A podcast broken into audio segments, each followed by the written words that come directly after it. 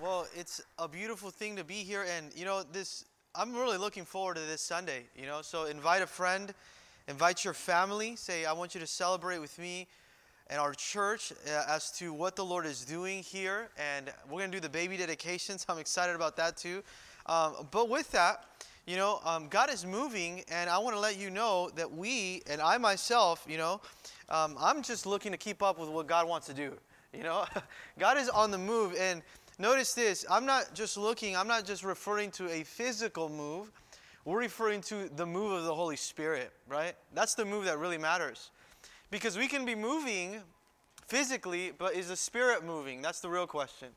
And I only want to be a part of something where the Spirit of God is moving, right? So we're looking to keep up with Him, uh, the Lord, and, and staying right, hearing His voice. And uh, so the seventh would be our first official Sunday at Calvary Downey as we're transitioning in there with a new vision, new season. But as of today, you know, just seeing how the Lord is working and, and speaking, uh, had a few meetings. Uh, the Lord has actually opened up a special time for this group that is here on Wednesday night. because we are going to have a you know pre-open house or pre-welcome home on Wednesday night. So next Wednesday night we will be meeting over there for the first time as a pre-welcome home open house for our Wednesday night group. Can we praise God? Amen. So God is moving things right along, you know, uh, you know, and oftentimes we have our own timetable, but God says, put that aside. I have my own timetable, and we want to be on His, not ours. Amen. So I'm going to invite you to open your Bible to 1 Peter chapter 4. 1 Peter chapter 4. We're going through the book of 1 Peter. It is so timely. And if you like taking notes, please write this title down. This evening, we're going through the chapter 4, and we've titled today's message, Serving God in the Last Days. Serving God in the Last Days. Now, we see that here, Peter is writing to the Jewish believers, to the Christians that are undergoing suffering. They're being persecuted because of their faith. So, Peter writes a letter to them filled with encouragement and filled with hope. Just like the letter that we need, the words that we need tonight for us words of encouragement, words of hope, words of, of peace. And he's teaching them as to how to respond to suffering. How are we responding to suffering, especially or in light of persecution? It was this week that it was made public of a pastor of Calvary Chapel in San Jose Pastor Mike McClure, who is facing potential jail time, and his church has now assessed fees up to $1.6 million dollars this last year for staying open up in San Jose. And the lender of the bank who mortgaged their property has now forfeited their loan, and they have 18 days to find a new bank that will now loan them the money for their property. If this chapter on suffering and Christian persecution is not applicable today, if we don't see it, then I don't know when we will. because it applies to us right now. And we have to p- pray for the churches that are standing up for the truth, that are not watered down. Because right now, you know what happens in persecution, and we're going to see it taking place in the, the years to come. That persecution, what it does, it purifies the church so that you know between the real and the not real, between what's true and what's false. And I pray that we take persecution seriously because the primary purpose is to purify the church so that the true church of Christ is able to witness and win the lost. You know what happens when we really listen during persecution? We start to evangelize because we're living out our faith the right way. And here, what Peter is doing to the church and what he's really instructing the church is he's instructing them how to respond in suffering. He's saying, Do not trust in earthly government. That's an exhortation for the church. Do not trust in earthly government. Trust a heavenly government and put your security and your safety in that. Where is your security or safety? Is it in an earthly government? Who is it in? Where is it found? Because he's teaching us to respond now to persecution or to trials now to respond to the Jesus style. What's the Jesus style? In humility. Are you responding in humility? And you know what the key now, not only to humility, but then he goes on further and talks about submission, even in the, in the midst of suffering. How do you submit when I'm being persecuted? How am I to submit now or to display humility and obedience now in a moment where it's very difficult to submit?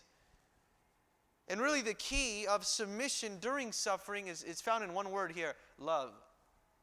Love. That's how you submit. Because submission is a response to love. And in chapter 3 of 1 Peter, he's already told them, we went over it the last week now, to practice in the day that we're living in right now, practice this thing gentleness.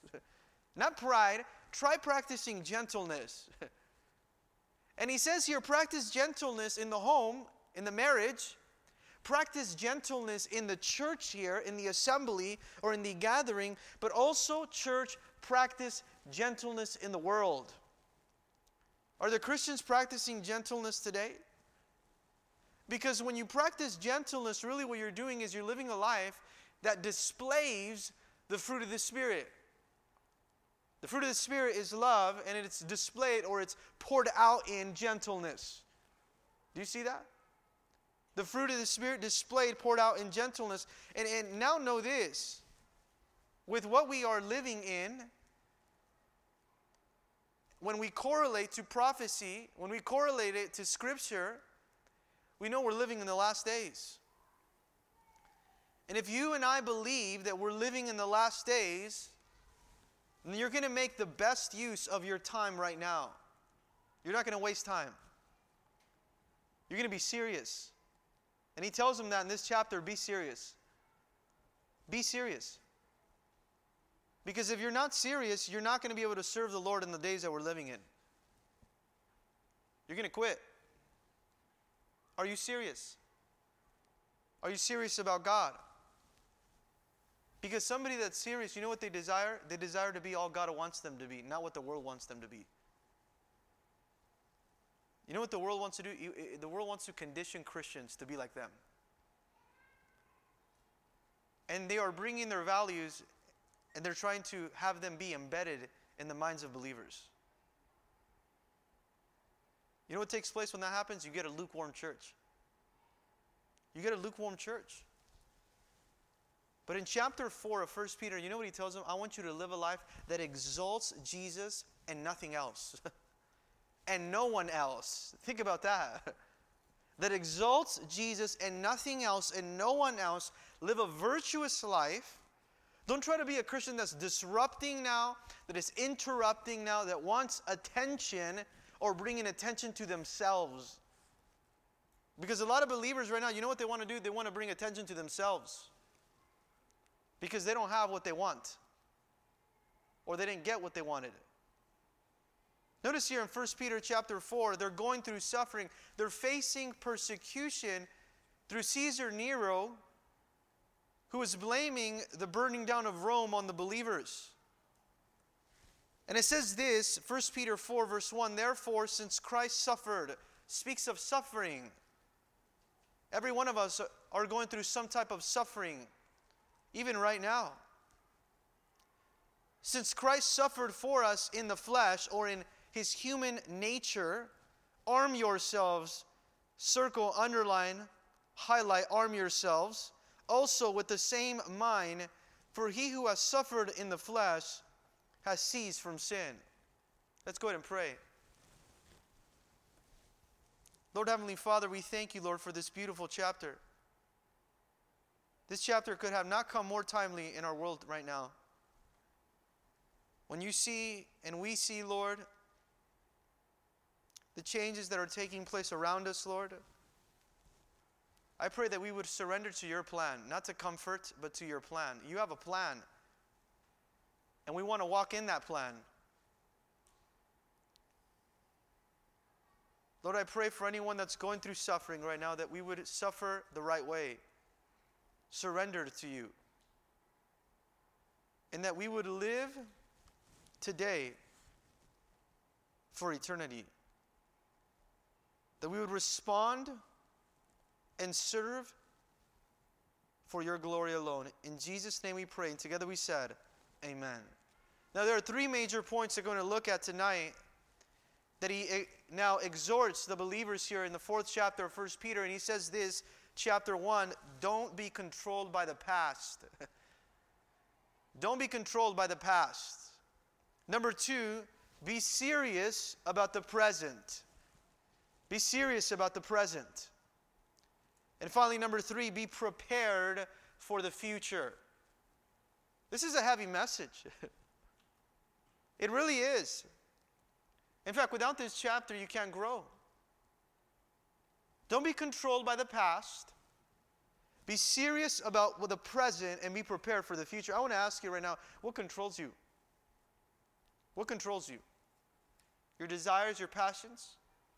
Are you serious about the things that we're living in right now, or, or is it just a game? And are you prepared for what it looks like to live in the last days? Now, notice here it says, as we start to look at the first exhortation, don't be controlled by the past. He says, Therefore, since Christ suffered in his flesh for us, since Christ now suffered in his a physical pain in his human nature or in his human body, since he suffered for us, Christ being the example, verse 1, arm yourselves with the same mind. now you notice that he says, arm yourselves. He says, arm yourselves, giving us a message to be ready to suffer like Christ, be willing to suffer like Christ, but arm yourselves with the same mind is an attitude that we must pursue. Do you have that mind of Christ that he was ready to suffer? In fact, the words arm it speaks of a soldier that is dressing himself for battle. You're arming yourself. And notice what he says in this attitude. It says, in order to fight a good fight successfully, you have to take on the mind of Christ. Arm yourself with that mind. It's the mind of humility. And it is almost as a military soldier now, when he puts on his equipment and he prepares himself for battle with this type of mind. A military now attitude that hates sin now, notice this, and exposes it. Arm yourself with this type of mind. Arm yourself with this attitude. Now, did you know that your attitude is, is really is a weapon? And the weak or a wrong attitude will lead us to defeat. What kind of attitude do you have tonight? Because your attitude's a weapon, if you, and if you have a weak attitude or you have the wrong attitude, is going to lead us to defeat. In fact, it is when Christians are not armed with this mind, ready to suffer, ready to fight, ready to go through trial, ready to go through persecution, ready to say no to sin, that they're easily defeated. And he's saying you have to be ready to suffer. You have to be willing, notice here, to sacrifice. To suffer means to sacrifice. You have to be willing to sacrifice because those that refuse to sacrifice will never win in spiritual warfare. We'll never win in the battle now. And he says, Let this mind be in you, that you're going through, go through trials. In fact, Philippians 2 5, it says, Let this mind be in you, which was also in Christ Jesus. And you know what this mind does to you? It gives you the commitment, like the one that Jesus had, to endure through suffering. Jesus is the example for us to endure through suffering, to be patient in suffering, and to suffer. And in fact, notice here in verse 1, as it says, For he who has suffered in the flesh, or he who has experienced suffering, has ceased from sin. Now, with this, he explains that those who serve God, in the midst of suffering, now, you know what they do? They take on a different attitude towards sin than they previously had in suffering. Because suffering no longer holds a grip on them, because what suffering does is it purifies our characters and our motives. In fact, suffering plus Christ in our lives helps us have victory over sin. And this is what he wants them to know. Don't live in the past. Be willing to suffer. Suffer like Christ suffer now. It's not like the, the, the sin is no longer going to be a battle in your life, but it's no longer going to have power over you. It's no longer going to have power over you. Notice verse 2. What does it say? That he no longer should live the rest of his time in the flesh for the lust of men. As you're suffering, as you're obeying the Lord, as you're living in the will of God, notice that he, who's he speaking about? You and I, us, in our nature, no longer should live the rest of his time or the rest of his life in the flesh for his own carnal and fleshly desires. You know, here in verse 2, he gives you the answer. this is the answer to sin. You know what your answer to sin should be tonight? No longer. when temptation comes your way, for the rest of your life, he says in verse 2, to the Christians that were discouraged, that had no hope, he said, when sin comes your way, your answer should be no longer. Because now you experience a freedom from sin. And just because you're suffering doesn't mean you go back to it. Just because you're going through trials doesn't mean you go back to what you were enslaved to before. And he says this in verse 2 that you no longer should live the rest of his time. The rest of his life now, you should no longer live in the flesh, in the passions, in the carnal desires now. But the rest of your life, you should do one other thing. In fact, it says this in verse 2 but for the will of God. You're either living for the will of the world, for the will of the flesh, or for the will of God. And he's encouraging them right here to pursue the will of God, to pursue or to have a holy ambition. No longer live for sin. In fact, pursue a holy ambition. And he's giving them an encouragement to live in holiness during this time. Now, do you notice that not only he says during this time, but for the rest of your life, do not live for sin, live for the will of God. The best place the place that brings you the most joy, the place that brings you the most fulfillment is when you're living in the will of God. That you're living in the will of God, not in the will of the not what you want, but what God wants. you know what the will of God is summarized in one word? Obedience. You can't say you're in the will of God if you're living in disobedience. And there's a lot of people today that casually say they're in the will of God, but they're living in disobedience, and it, it doesn't work that way. You're not abiding. How could you be in the will of God? In fact, He encourages them so that they continue in obedience. Do you see that in this in the, life that we're living in right now? We want to finish well, we want to finish in obedience in the will of God. Notice verse 3, it says this For we have spent enough of our past lifetime. You've already wasted enough time in the past. but think about your testimony. And oftentimes we look back and we sorrow at how much time we've wasted now doing the will of the world, following our carnal, fleshly desires now that, that godless people enjoy. We did whatever we wanted in sin. In fact, it says it in verse 3 For we have spent enough of our past lifetime in doing the will of the Gentiles. You've already spent enough time doing the will or the desire of a non believer. You think about how many years when we spent in the world, we lived a life as a non believer doing that which doesn't fear God. You spent enough time. Do not waste any more time. Don't waste any more time. Think about how much time we waste knowing the truth now. And we start to live a life that is very casual and that leads to casualties. Because we're going back to what God delivered us from.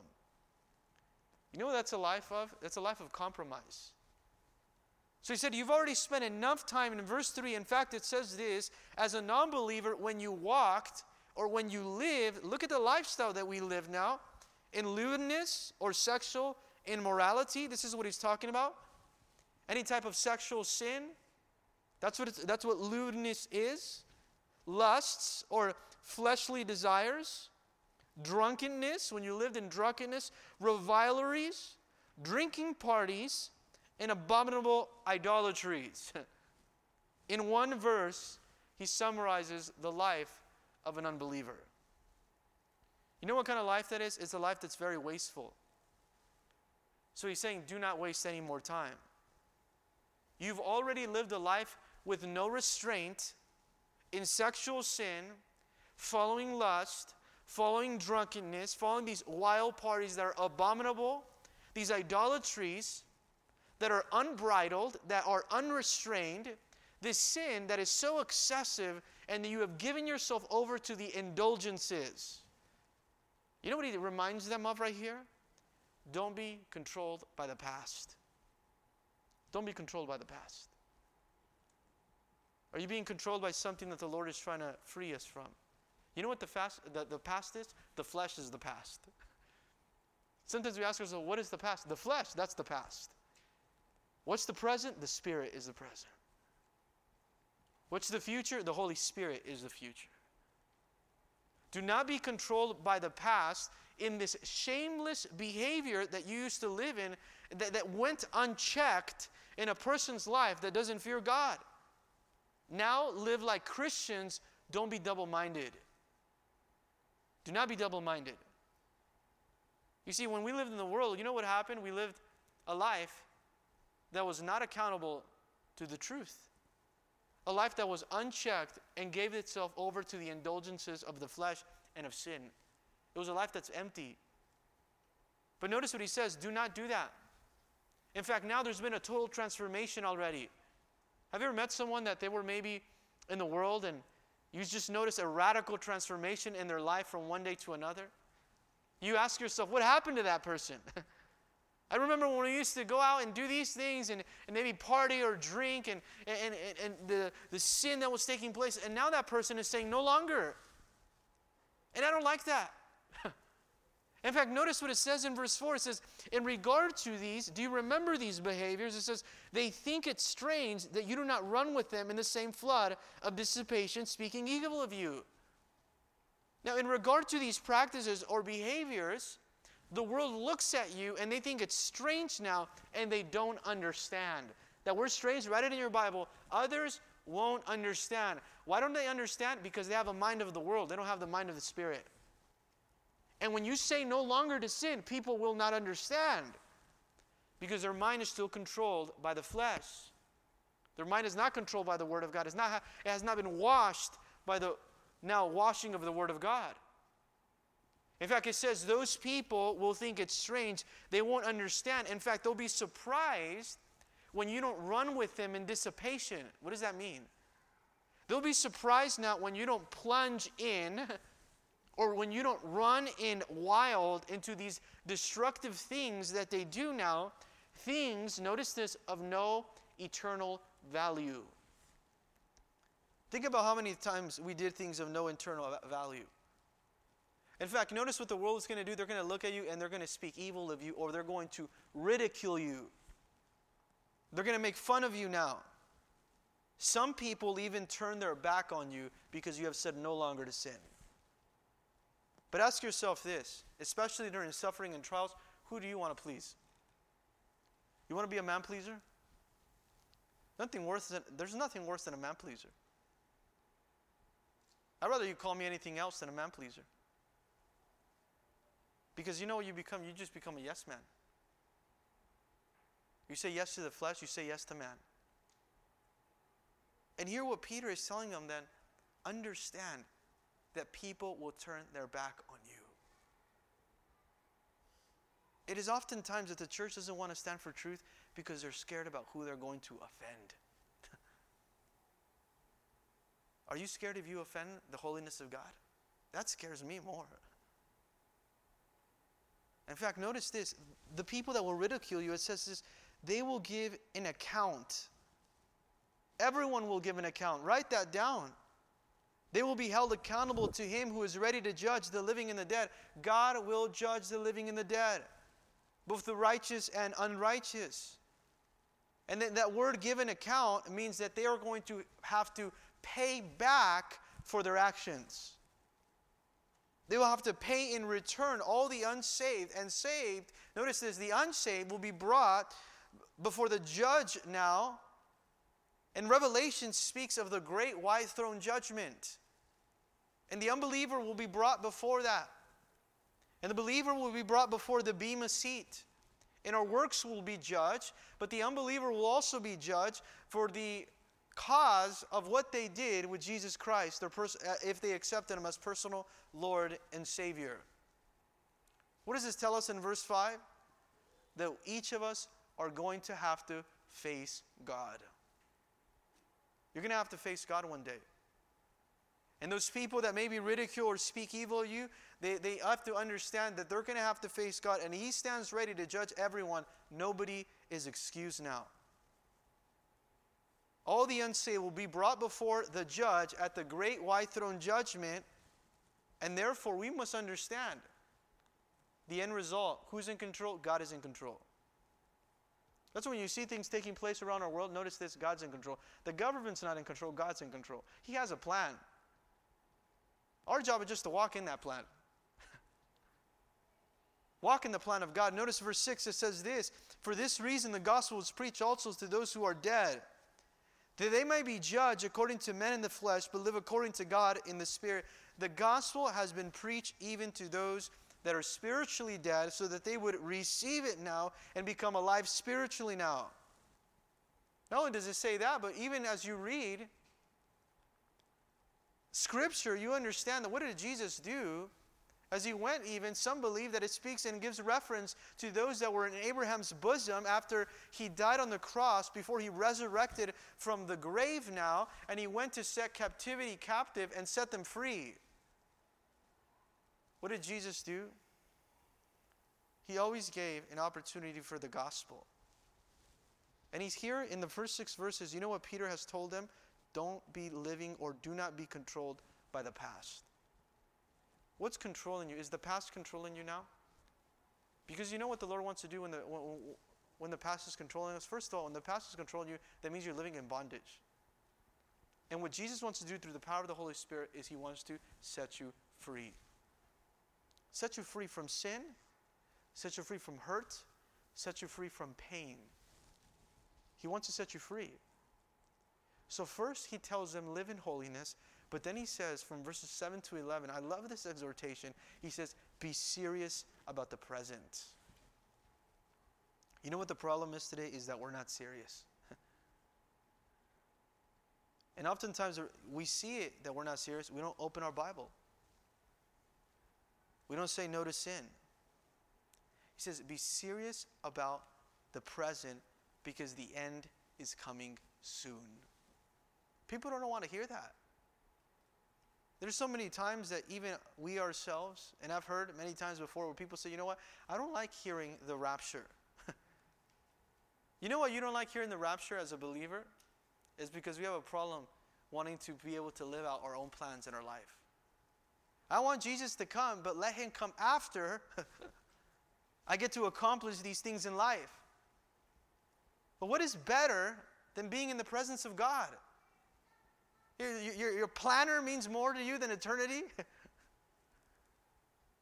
He's saying, be serious about the present because the end is near. If you knew the end was near, would you make some radical changes? If you knew that Jesus would rapture his church tomorrow at noon, what would you do between now and tomorrow at noon? Some of us would go home and make some radical changes. Well, know this the end is near. Be serious about the present. Notice what he says here in verse 7 But the end of all things is at hand. The rapture and the culmination of the second return of Christ is coming soon now. Be serious. What is he saying be serious for? He says, Be serious, notice this, and watchful. Therefore, be serious and watchful in your prayers. Be serious about what? Be serious about mortifying all the sinful pleasures in your flesh. Be serious about putting to death those things that don't please God. Be serious about those sinful passions now, putting those things away now in light of the coming of Jesus Christ. When you're serious, you know what you're going to say? You're going to say no to sin. When you're not serious, you're going to compromise. Are you serious? It takes a mature person to be serious. Because those that are not serious, you know what they're doing? They're just fooling around. They're just fooling around and wasting time. And it says this be serious about saying no to sin, and notice the next exhortation, and watchful. you can't be watchful if you're first not serious. You think about putting someone at a post, a military post, or guarding an area. Would you put someone that is not serious there? Absolutely not. Why would you have someone guard your house who's not a serious person?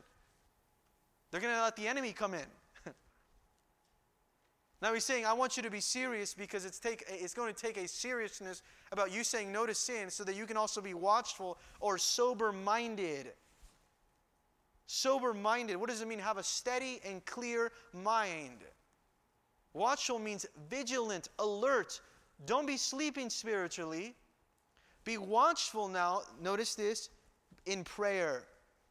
Be alert. Do you have a prayer life? Don't be controlled by the past. Be controlled in prayer now.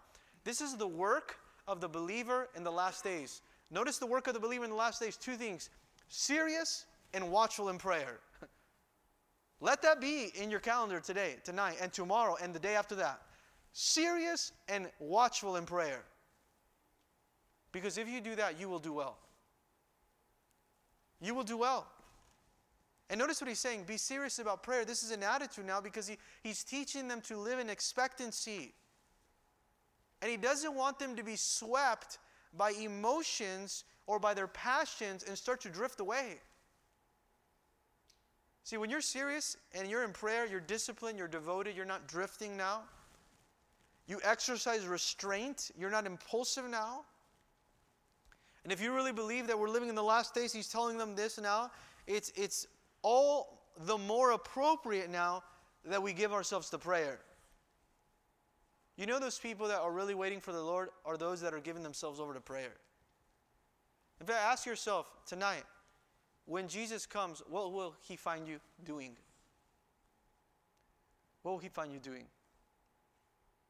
Wouldn't it be a blessing if when Jesus came, he found us praying?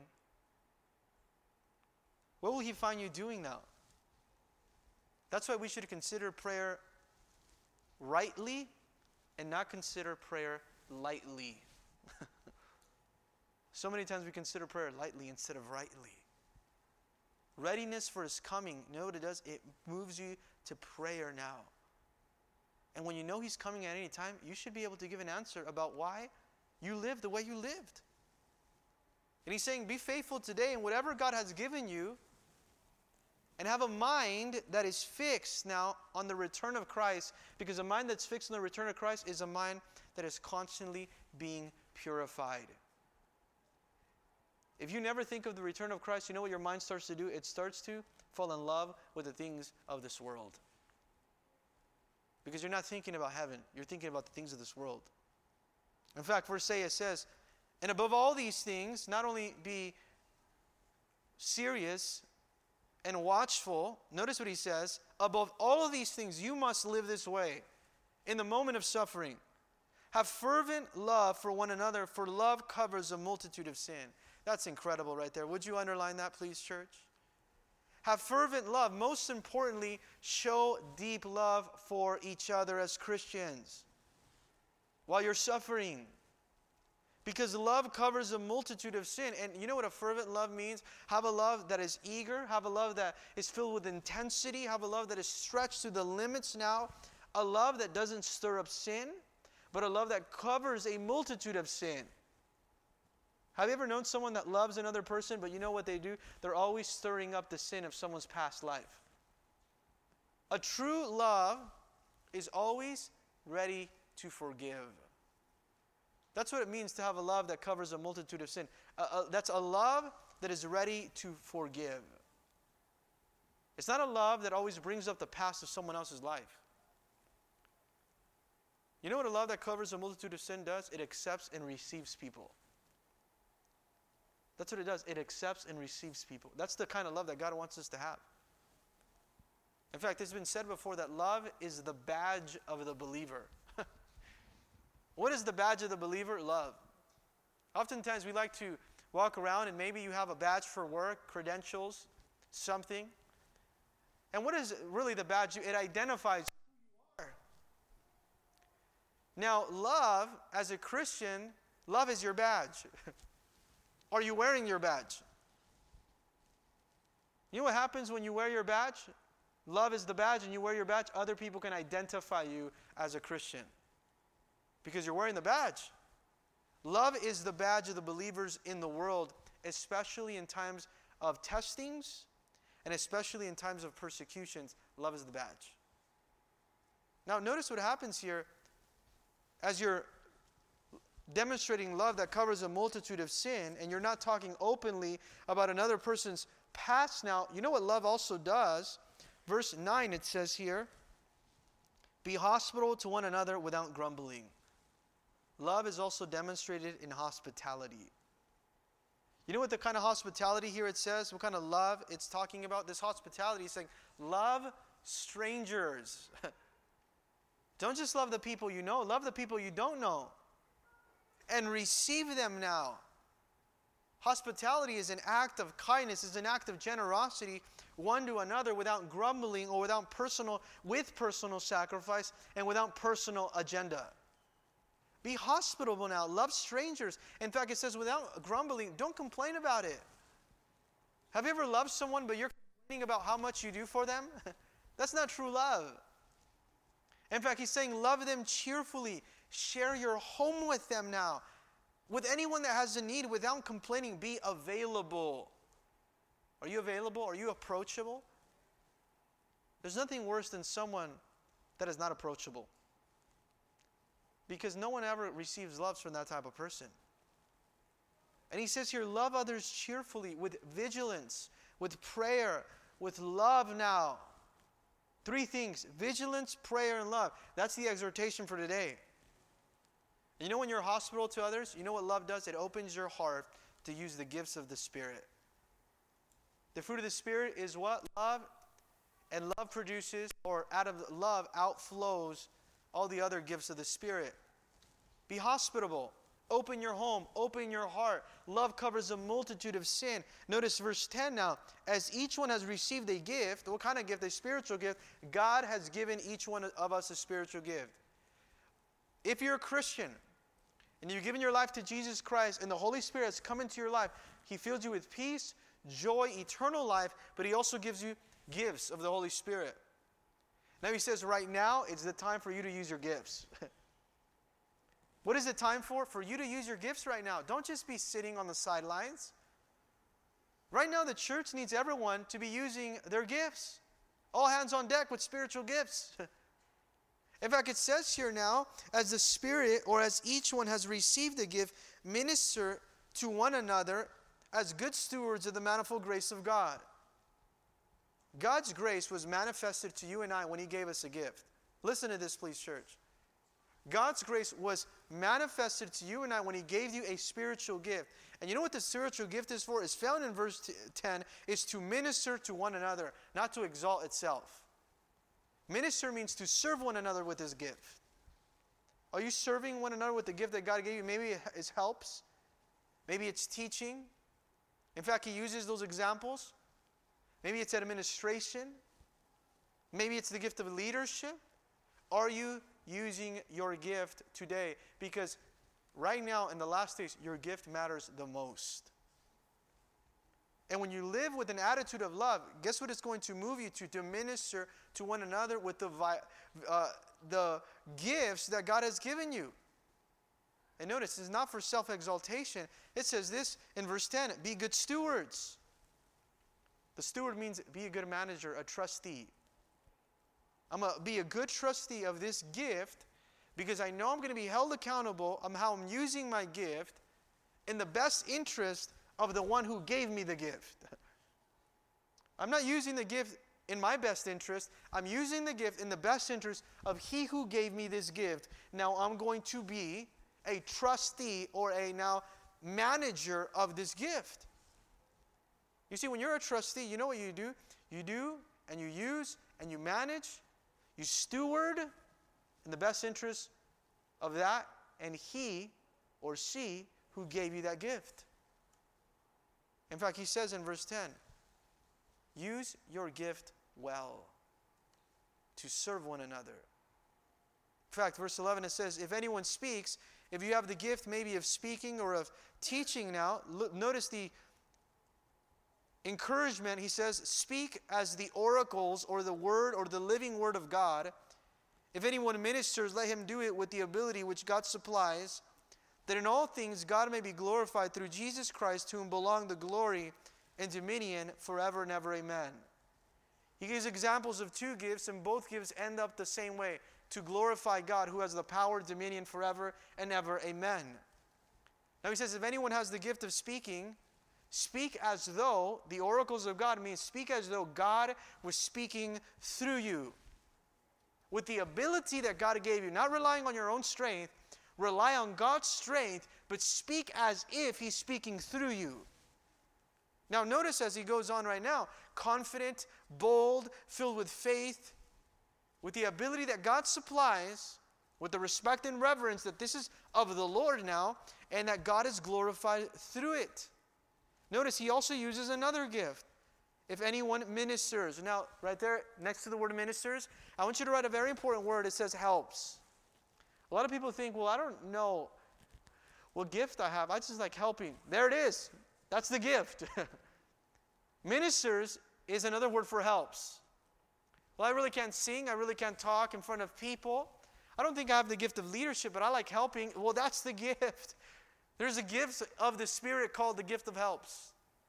In fact, without the gift of helps, the body of Christ would be incomplete.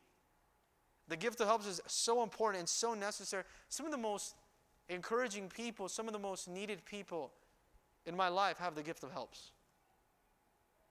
And because they have the gift of helps, notice every other gift is able to function in the body of Christ. Because of the gifts of helps. In fact, he's saying, do it to the best of your ability, do it to the fullest of your capacity. That's what he's talking about. To the fullest of your capacity. Don't waste time, invest time by serving the Lord. As I'm suffering as a Christian, you think I should be serving the Lord? There are oftentimes people tell me, you know what, I have too much going on. I need to step back from the ministry. And there are seasons for that. There are seasons for that. But notice this some of the most beautiful seasons that you learn in ministry are when you're serving through suffering. Because the Christians here were serving through suffering. Paul served through suffering. Peter served through suffering. Just imagine if Paul said, "You know what, guys? I would keep writing your letter, uh, writing you letters, church, but I keep ending up in jail, so I'm, not, I'm going to stop." I keep getting persecuted, so I think I'm going to stop for a while. And when things get better, then I'll, I'll start to write you some more letters. I'll start preaching the gospel. You know what Paul said in Acts chapter 20? None of the things move me because I'm going bound by the Holy Spirit. You know, I know that awaits me in Jerusalem. Trials and tears await me in Jerusalem, and none of these things move me. You may be experiencing trials and tears, but are they moving you? Or are you standing like a pillar on the Word of God? Verse 12, it says, Be prepared for the future. Don't be controlled by the past. Be serious about the present and be prepared for the future. Verse 12, Beloved or loved ones, do not think it strange concerning the fiery trial, which is to try you. Would you underline that promise? That's a promise right there. That's one that you want to put on your fridge. That's one of the ones you want to put in your room. That's the promise you want to stick in your lunchbox. Don't think it's strange, beloved or loved ones, that you're going through something like it's something unusual that you're going through trials. That's the life of a Christian. I have a lot going on. Well, what's new? That's the life of the believer now. Don't think like something strange or something is off when you're going through trials. In fact, it's here to try you. Notice that it says, which is to try you. It's here to try you. You know what it means to try? It's here to test you. Tests come in two forms they come in trials or they come in temptations. Temptations come from the devil to bring the worst out of you, trials come by the Holy Spirit to bring the best out of you. Now, you notice that. Don't think it's strange. There's a trial, it's here to try you. But notice here in verse 12, it says here now, the fiery trial. You know why it's a fiery trial? Because it can get hot. But fiery, it speaks now almost of a fiery furnace. It's, it speaks of intense heat now that burns away the impurities in your life. You know what happens when you're going through the fiery seasons? It's burning away the impurities of your life now, almost as of burning away the impure metals. When metal is sticked into the fire now or into the furnace, when the Christian is suffering now, it proves their true character. And it, it, it purifies, it's a refining process. When you're going through the fiery trial, you know what you've entered? The refining process. The refining process. And as Christians, we should not only think it's strange, don't think it's strange. In fact, you should expect trials. oh, God wants to use your life, expect trials. You gave your life to Jesus Christ, expect trials. You sign your name to serve in the ministry, expect trials. And not only should you expect trials, but number two, here's the important one you should be prepared for them. Don't only expect them, prepare for them. How do you prepare for them? You prepare for them in prayer. Spiritually prepared for trials. You know that makes you durable. Durable. In fact, there are four reasons that he tells us right here in the next few verses as we read them that he says number when it comes to trials, expect trials. Rejoice in trials, number two. evaluate why are these trials taking place? Are they taking place because I'm being obedient? Or are they taking place because I'm out of the will of God? evaluate the cause of trials. And finally, entrust your life or entrust the trial to God. Because of the difference between suffering for Christ's sake and suffering because of your own desires. Two different things. Two different things. You can be suffering because you are obedient and you're also going to be suffering because you're being disobedient. now, notice what he says this as we continue. And it says here in verse 12 and 13, but rejoice. Here's the first one. Not only should we expect it, verse 12, but the second reason is that we should rejoice in trials. Be happy to the extent or for the reason that trials allow you to be a partner with Jesus Christ. Now, notice how in verse 13 it says, To the extent that you partake of Christ's sufferings, that when his glory is revealed, you may also be glad with exceedingly joy. Why can you and I rejoice in trials? Because they make us partners in Christ's sufferings. I get to suffer just like Christ suffered. I get to partake of the sufferings of Jesus Christ now. What did, what did Paul tell the church in Philippi?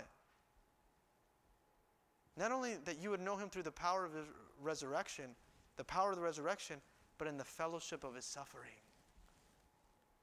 How do you know him? Those two words, know him. you want to know him? By walking in the power of the Holy Spirit, but also in the fellowship of his suffering. That's how you know him. Because you know how to deny yourself. He's teaching us how to suffer. And he says here in verse 13 that when his glory is revealed, you will also be glad with exceedingly joy. What's going to happen when His glory is revealed, when we see the Lord face to face? He's going to turn suffering into glory. He turns suffering into glory now. Suffering is part of the Christian experience until Christ returns. And it allows you to deny yourself, carry your cross, follow Him. In fact, oftentimes, and it's hard for us to accept this, a tough pill to swallow, but suffering is a suitable tool that God uses to teach His children. You think about how many ways you learned with something that was unpleasant. Well, you're submitted to God and you're obeying God. Suffering is a tool to teach you to know Him. To know Him. You know the people that know Him the most are the ones that have experienced and endured some suffering. They know Him. In fact, it says in verse 14 if you are reproached or insulted now for the name of Christ, blessed are you, for the Spirit of the glory and of God rests upon you. On their part, he is blasphemed, but on your part, he's glorified. You know, if you're being ridiculed or insulted because of the name of Jesus Christ, praise God for that type of opposition. Don't, don't, don't find it a shame that, that others are turning their back on you because you're following the Lord. In fact, what, the only thing that proves is that the Holy Spirit is, and His presence is on your life. I would be more concerned when everybody loves you and everybody likes you, everybody approves of you, because that means that you're just there pleasing everyone. But if others start to dislike or not approve of the decisions that you're making to follow Jesus Christ, notice what does it prove? It proves that the Spirit of God is upon you. That's what it's saying. Because you're following the Spirit. Notice it says this in verse 14 now Blessed are you, for the Spirit of glory and of God is resting upon you. You're truly following the Spirit of God. You're empowered, you're anointed, you're being now blessed, and it brings great reward in the next life is the presence of God is evident in your life. The presence of God is evident. And on their part, those that offend you, on their part, they're blaspheming in the Lord. They're rejecting Him. But on your part, you know what you're doing when you're, you're, start, you're following the Lord instead of man? You're glorifying Him. Now, notice here in verse 15 But let none of you suffer. this is important. As a murderer, a thief, an evildoer, or a busybody in other people's business. well, some of us think, well, I'm suffering. Well, your suffering because it's your fault. You're suffering because of sin. Let none of you in these days be suffering because of murder, which is anger and hate in your heart. It can be that as well. For being a thief, for doing evil, or a busybody in other people's business. You know what he's saying here? Oftentimes, the reason why you're suffering is because you're involved in something that you shouldn't be involved in. Mind your own business. That's what he's telling them. In fact, the word busybody, you know what he's talking about? He's talking about a, a revolutionary, disruptive activity or person that is interfering with the function and the flow, specifically here in this context of the government now, or a troublemaker. Why are you over there trying to start a revolution? Live, live and lead a quiet life. That's what the Word of God says. And mind your own business. Don't be a busybody. Don't be doing things that God didn't call you to do.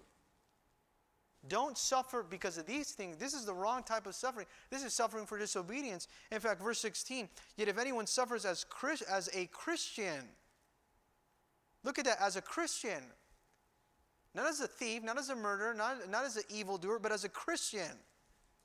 You're suffering for Christ. You're suffering for the will of God. Notice it says there, as let him not be ashamed, but let him glorify or glorify God in this matter. What a privilege to suffer as a Christian. You're going to associate me as a Christian because I said no to sin, because I sin no longer, and now I'm suffering, or, or you see injustice in your life? An unfair treatment because you follow Christ, an unjust treatment at work, with friends, with family, don't be ashamed. Do not be ashamed. What an honor.